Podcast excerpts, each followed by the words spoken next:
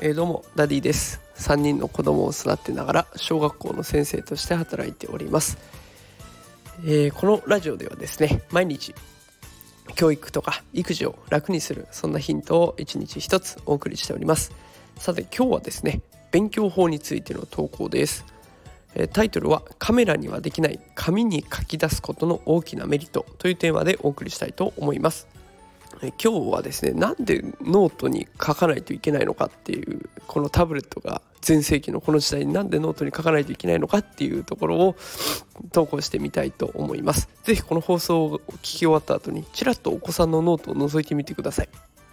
黒板に書かれたことをねもういやいや写してるなこいつはと思うのか。それとも書かれたことをきれいに書くきれいに写すっていうことだけが目的になってるのか。それとも書かれたことを自分なりに考えてまとめているノートになってるのかってどれに当てはまるのかっていうので結構お子さんがこうお子さんにとってためになるノートになっているかどうかが分かりますので、えー、ぜひ放送が終わった後に覗いてみてほしいなと思います。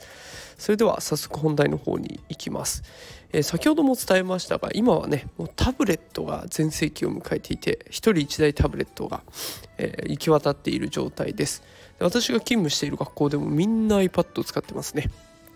でもう子供たちの方が操作の覚えるのも早いですから、えー、子供に操作方法を私が教わるっていうこともしばしばあります。でもそんな現代でもね変わらずノートっていうのが残っています。どうしてノートを取る必要があるのかというところですが理由は簡単で自分で考えられるようにするためなんですね。んって思った方も結構いらっしゃると思います。ノートって聞くと黒板に書かれたものを写すものというイメージが強いからだと思いますがもう写すためだったら写すためのものだったらそれこそタブレットで写真をパシャって撮って終わりでいいわけですよ。でもこの写真カメラにはできないことはノートにはできる。それが自分で考えるっていうことなんですね。もうちょっと深く掘り下げていきますね。で子供ってあの今持っている知識の量ってみんなが同じわけじゃないですよね。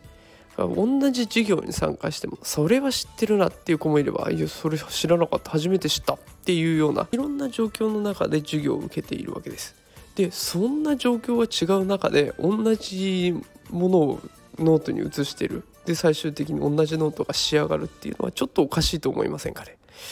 まあ、例えばねこう図形の面積を求めるっていう風になった時に円の面積を求めることがこの時間課題になってきたと。でその円の面積を求めるための公式を先生が書いてくれたからそれを写してそれを使って教科書の問題をこうノートに解いていくそんなノートもあれば公式は知ってるからと身近なもの例えば教室にある時計だったり自分の持ってる糊だったりとか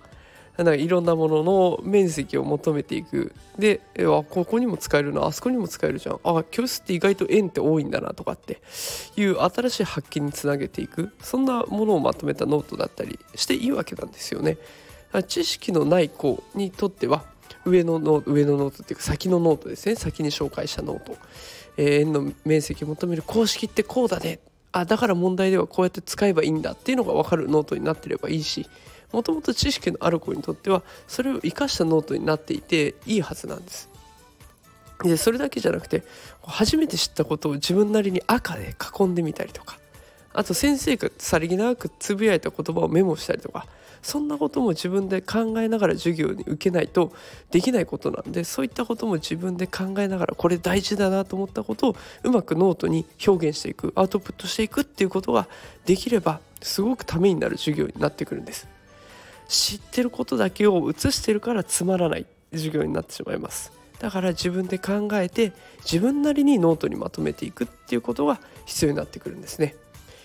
もしお子さんのノートこの後見ていただいて自分の考えのつぶやきとかあ僕はこう思ったなとかここ大事だなとか線で囲んでいるとかそんなつぶやきが見えたら考えている証拠なので是非褒めてあげてほしいなと思います。いやいやノート取ってる子もねあんたこの時どう思ったのとかって考えいや聞いてあげるだけでもねいやここはさもう知ってんだよねここはとかって言ってきたらあじゃあそこはこうやって先生の言ったことをメモしてみたらとか自分なりにノート作ってみたらとかってアドバイスもできますので是非ノートを見てお子さんに声かけをしてみていただけたら嬉しいなと思っております。